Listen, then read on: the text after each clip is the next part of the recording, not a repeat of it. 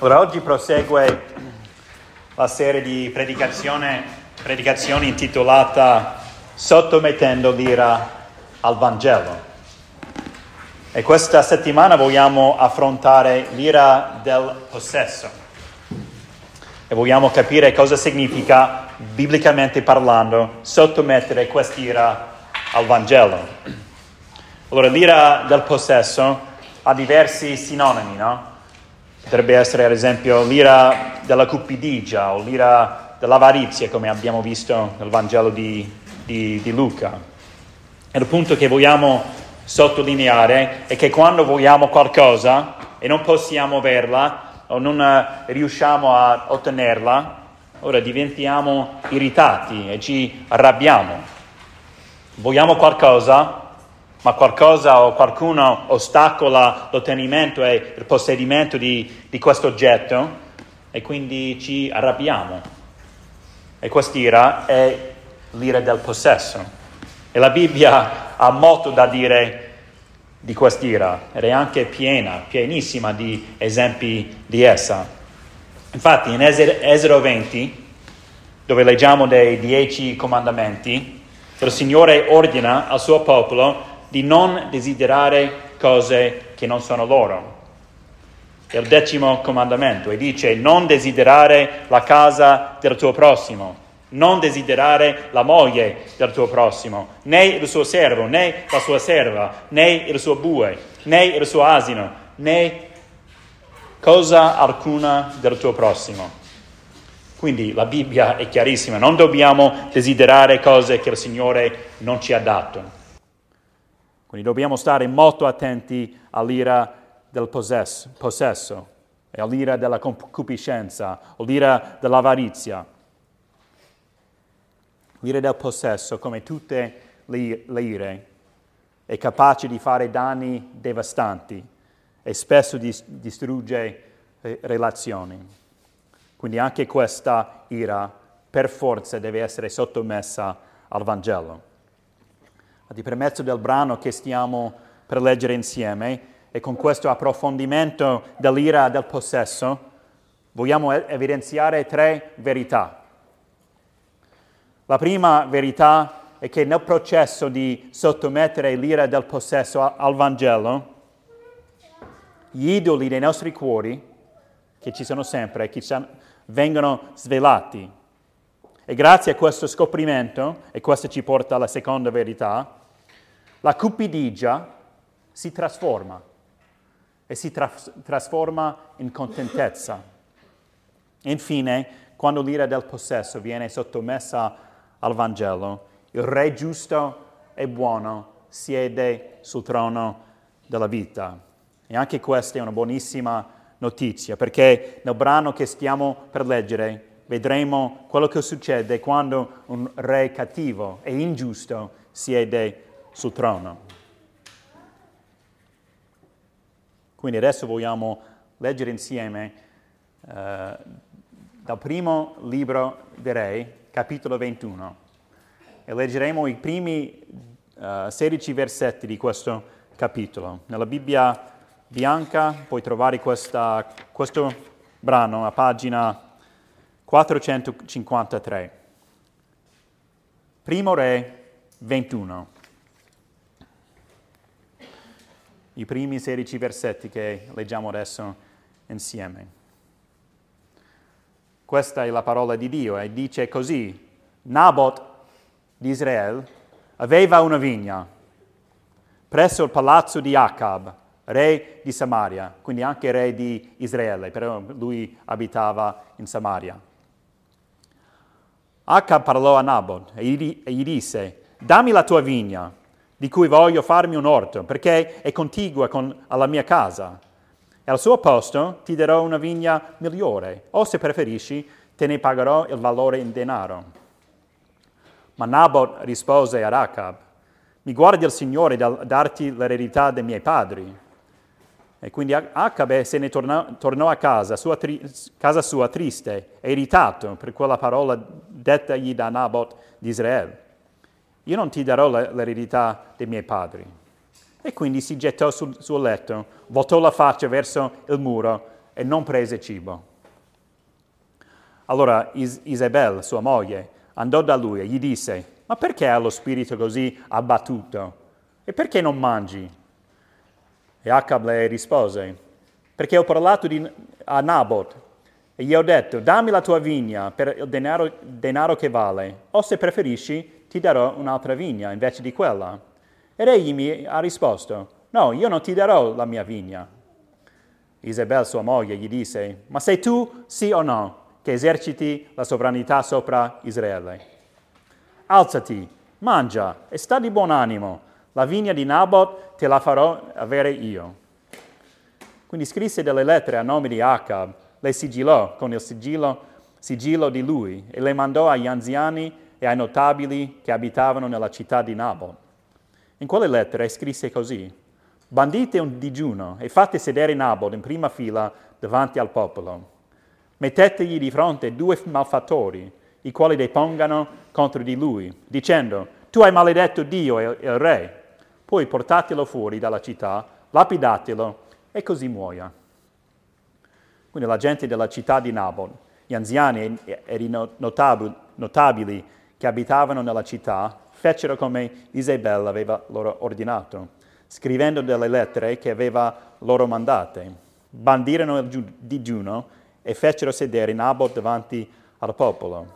Poi vennero due, i due malfattori, si misero di fronte a lui e deposero così contro di lui, davanti al popolo.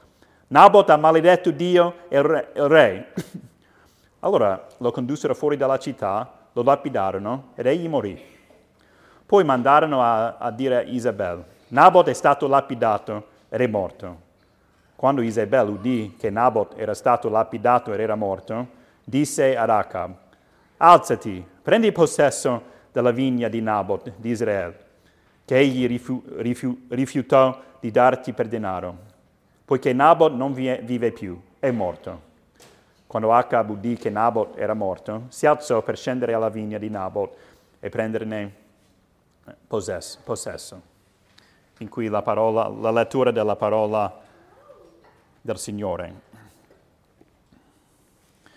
Ora, la prima verità che viene evidenziata in questo brano è che L'ira del possesso svela gli idoli dei nostri cuori. Ora ci ricordiamo che cos'è un idolo. Un idolo è un oggetto e potrebbe essere una persona, anche una cosa materiale, che diventa un oggetto di suprema importanza nella nostra vita. E poi tutti i nostri pensieri, tutte le nostre energie vengono rivolti a questa persona, a questo oggetto. Infatti nel brano che abbiamo letto adesso è chiarissimo che la vigna di Nabot era diventata per il re Acab un idolo.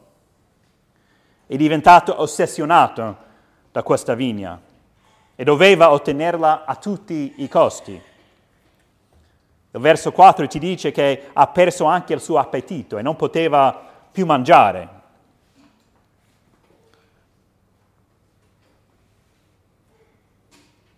Sua moglie, Isabel, si stanca dei suoi capricci e quindi inventa un complotto per uccidere Nabot e anche i suoi figli per ottenere la vigna. Infatti questo brano non lo dice, però nel secondo libro dei re leggiamo che anche i figli di Nabot sono stati uccisi insieme a lui. Questo per chiaramente garantire che non sarebbe rimasto nessuno ad ereditare questa vigna. È chiaro allora che questa vigna era diventata un idolo per Acab e Isabel è intervenuta per aiutare suo marito ad ottenere questo idolo. E come vediamo i risultati erano devastanti. Certo, noi non uccidiamo per ottenere le cose che vogliamo, ma sicuramente abbiamo tutti idoli nelle nostre vite, cose che vogliamo e che dobbiamo avere, come la vigna di Nabot per Acab. E molto spesso sono i nostri pensieri, no? questi pensieri che girano in testa, che rivelano questi idoli, o cose che potrebbero diventare idoli. I nostri pensieri scoprono la cupidigia e l'avarizia nascoste nei nostri cuori. Vediamo altre persone che hanno più di noi e che hanno cose che noi vogliamo e l'ira del possesso inizia a presentarsi prima nei pensieri. Ora vediamo la casa più bella, più grande dei nostri amici e diventiamo un po' gelosi e desideriamo la loro casa e le altre belle cose che hanno, cose che noi non ce l'abbiamo.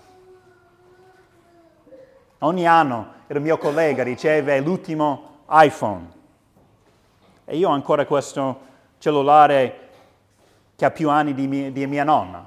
È vecchissimo, è vecchissimo questo. Non è giusto. Ma perché io non posso avere il nuovo iPhone? Il mio amico ha un ottimo lavoro. È il lavoro che voglio io. Io odio il mio lavoro. Ma perché io non posso avere un bel lavoro come lui? Non è giusto. Non è giusto. Tutti i miei amici sono sposati, hanno bellissime famiglie e io ancora, sono ancora single. Ma perché? Perché? Non è giusto. L'amica mia è una bellissima e nuovissima macchina. Io invece ho questa macchina vecchia, brutta, che si rompe sempre. Perché io non posso avere una macchina nuova e bella, bella come amica mia, questa amica mia? Non è giusto che altri abbiano cose nuove e belle, mentre io sempre, ho sempre queste cose vecchie, rovinate, brutte, logorate, eccetera, eccetera. Non è giusto. E quindi diventiamo irritati, iniziamo a arrabbiarci. E possiamo dire, sì, queste sono cose stupide, non, non è che ci arrabbiamo di queste cose, ma, ma ci ricordiamo del fatto che l'ira è sempre irrazionale. Cioè non ha senso, non ha senso che ci arrabbiamo di queste cose, però facciamo, è così. Diventiamo irritati, ci arrabbiamo. Questi pensieri e tantissimi altri simili, ho fatto solo alcuni esempi, hanno il potenziale di diventare, e spesso diventano, idoli nei nostri cuori. Ora, ci ho detto, è anche giusto dire che non è un peccato desiderare avere cose sufficienti per la vita o essere confortevoli. Questo non, non è un peccato, non è un peccato, ad esempio, uh, desiderare un coniuge. No, queste sono cose buone e belle, sono doni del Signore. Va benissimo. Ma a che punto possiamo sapere se un desiderio è un peccato? perché sta diventando un idolo nel nostro cuore. Come possiamo sapere questo? Quali sono i segni a cui dobbiamo stare attenti? Ora guardiamo all'esempio di Acab. Lui voleva la vigna di Nabot e quando ha capito che non poteva averla, è cambiato, è cambiato e non poteva più mangiare. È diventato irritato fino al punto in cui ha permesso a sua moglie di mettere a morte Nabot e anche i suoi figli. Quindi anche noi dobbiamo stare attenti a segni simili. simili. Va bene certi desideri, ma tutto diventa problematico e peccaminoso quando ci accorgiamo del fatto che non possiamo avere quello che desideriamo e poi iniziamo a cambiare e diventiamo irritati il viso cambia e ci arrabbiamo. Allora questa è l'ira del possesso. Questa è la cupidigia. Ci arrabbiamo perché non possiamo avere quello che vogliamo. Adesso guardiamo in maniera diversa ai nostri, uh, adesso guardiamo in maniera diversa i nostri amici o i nostri colleghi o i nostri vicini che hanno più di noi e che hanno le cose che vogliamo noi. Adesso c'è un po' di amarezza nei nostri cuori, nei loro confronti. Allora a questo punto possiamo sapere con certezza che c'è qualcosa che non va, spiritualmente parlando. Possiamo sapere che abbiamo eretto idoli nei nostri cuori, che devono essere sradicati e poi sostituiti. E se non vengono eliminati e sostituiti, iniziano a devastare relazioni e i nostri cuori diventano sempre più amareggiati e sempre più pieni di ira.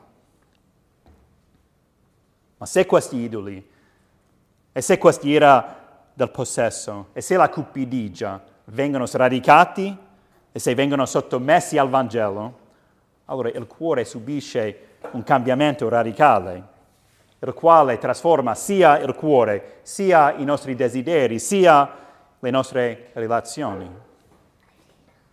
Infatti questo ci porta alla seconda verità che viene evidenziata da questa storia cioè sottomettendo l'ira del possesso, la cupidigia, e questa è una cosa bellissima, la cupidigia si trasforma in contentezza. Era quando abbiamo iniziato questa serie di predicazioni, abbiamo detto diverse volte che i nostri peccati richiamano sempre i primi peccati nel giardino di Eden. Cioè, alla radice di ogni peccato troviamo il giardino di Eden.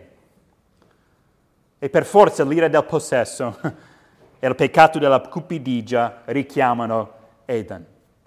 Ramo ed Eva volevano essere come Dio, avendo la conoscenza del bene e del male, e non erano contenti di sottomettersi alla sovranità di Dio.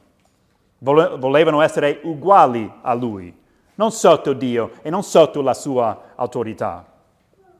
C'è stata allora una grande, grande mancanza di contentezza. Volevano di più e non erano contenti con quello che il Signore aveva dato a loro. Aveva dato tantissimo a loro, tutto, ma volevano di più, non erano contenti. Ancora oggi, come tutti noi sappiamo molto bene, la contentezza è una grandissima sfida per la Chiesa e per tutti noi. Come Adamo ed Eva vogliamo sempre di più e siamo raramente soddisfatti e contenti con quello che il Signore ci dà, soprattutto quando vediamo altri che hanno più di noi. Perché non possiamo avere le cose che hanno loro? Non è che siamo persone più brave? Perché non possiamo avere le cose che hanno loro? Non è giusto. Quindi siamo come Acab, il re di Israele. Lui aveva tutto, tutto, era il re di Israele, ma voleva sempre di più. Non era contento con il regno che il Signore aveva affidato a lui. Voleva anche la vigna di Nabot. E quando non poteva ottenerla, è diventato molto irritato ed è cambiato totalmente. E lo stesso per noi quando non possiamo avere quello che vogliamo. A quel punto le radici molto cattive e dannose della cupidigia, cupidigia, della mancanza di contentezza crescono sempre di più nei nostri cuori e diventiamo sempre più amareggiati e l'ira del possesso è sempre più prominente nella nostra vita. Guardiamo ad altri che hanno più di noi con sempre più rancore. Il viso cambia sempre di più nei loro confronti.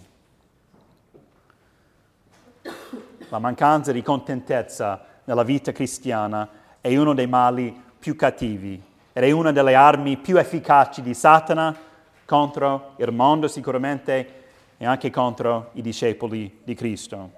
E dobbiamo stare molto attenti a questa bugia e dobbiamo per forza, per forza e per mezzo dello, dello Spirito Santo all'opera in noi, sottomettere quest'ira e questa cupidigia al Vangelo. E quando l'ira del possesso viene sottomessa al Vangelo, la cupidigia si trasforma in contentezza e la voglia di avere sempre di più si trasforma nell'atteggiamento e nelle parole di Martin Lutero che diceva sempre chi ha Cristo ha abbastanza. Che bellissime parole semplici ma bellissime. Chi ha Cristo ha abbastanza. Per il discepolo di Cristo questa è la definizione della contentezza. Chi ha Cristo ha abbastanza, non c'è altro. Chi ha Cristo ha abbastanza. La contentezza che abbiamo e che troviamo in Cristo sostituisce la cupidigia e l'ira del possesso, prende il loro posto. Vuol dire che non combattiamo più contro il peccato della cupidigia e contro l'ira del possesso? Vuol dire questo? No, purtroppo no, non ancora, non ancora. Ancora è un combattimento, ma grazie a Cristo è un combattimento che viene affrontato in maniera diversa, con più speranza, con più serenità e con la verità del Vangelo. Siccome Cristo è abbastanza, e siccome regna al posto della cupidigia, non guardiamo più alle persone che hanno più di noi con amarezza e rancore. Non dobbiamo avere l'ultimo iPhone per essere contenti. Non siamo invidiosi della persona che ha una casa più grande della nostra e che ha una nuova e bella macchina e che ha molto più soldi in banca e che ha un lavoro, il lavoro che vogliamo noi. Non siamo più invidiosi perché chi ha Cristo ha abbastanza.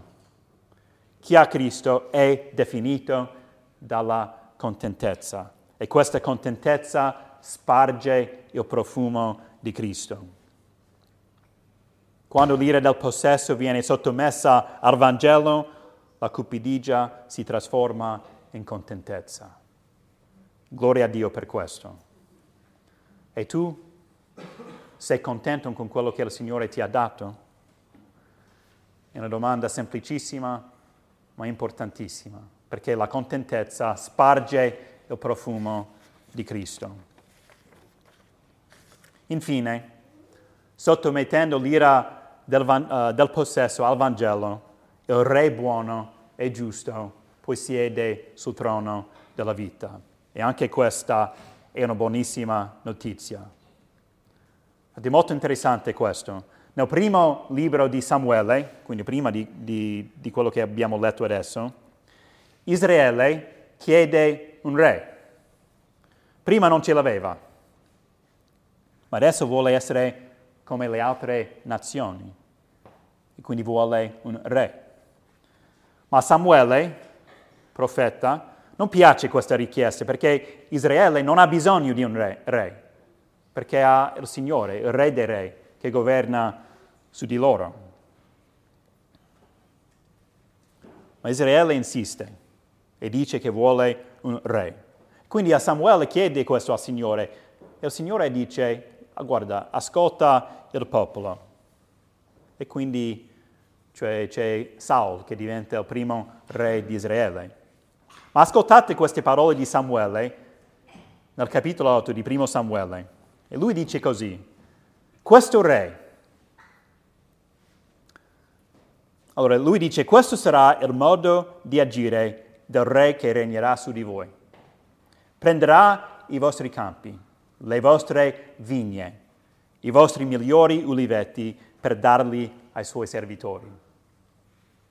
Andiamo avanti, ci troviamo nel primo libro dei re e adesso un re molto cattivo siede sul trono e mette a morte un uomo di Dio insieme ai suoi figli perché vuole la sua vigna, quindi prende la sua vigna.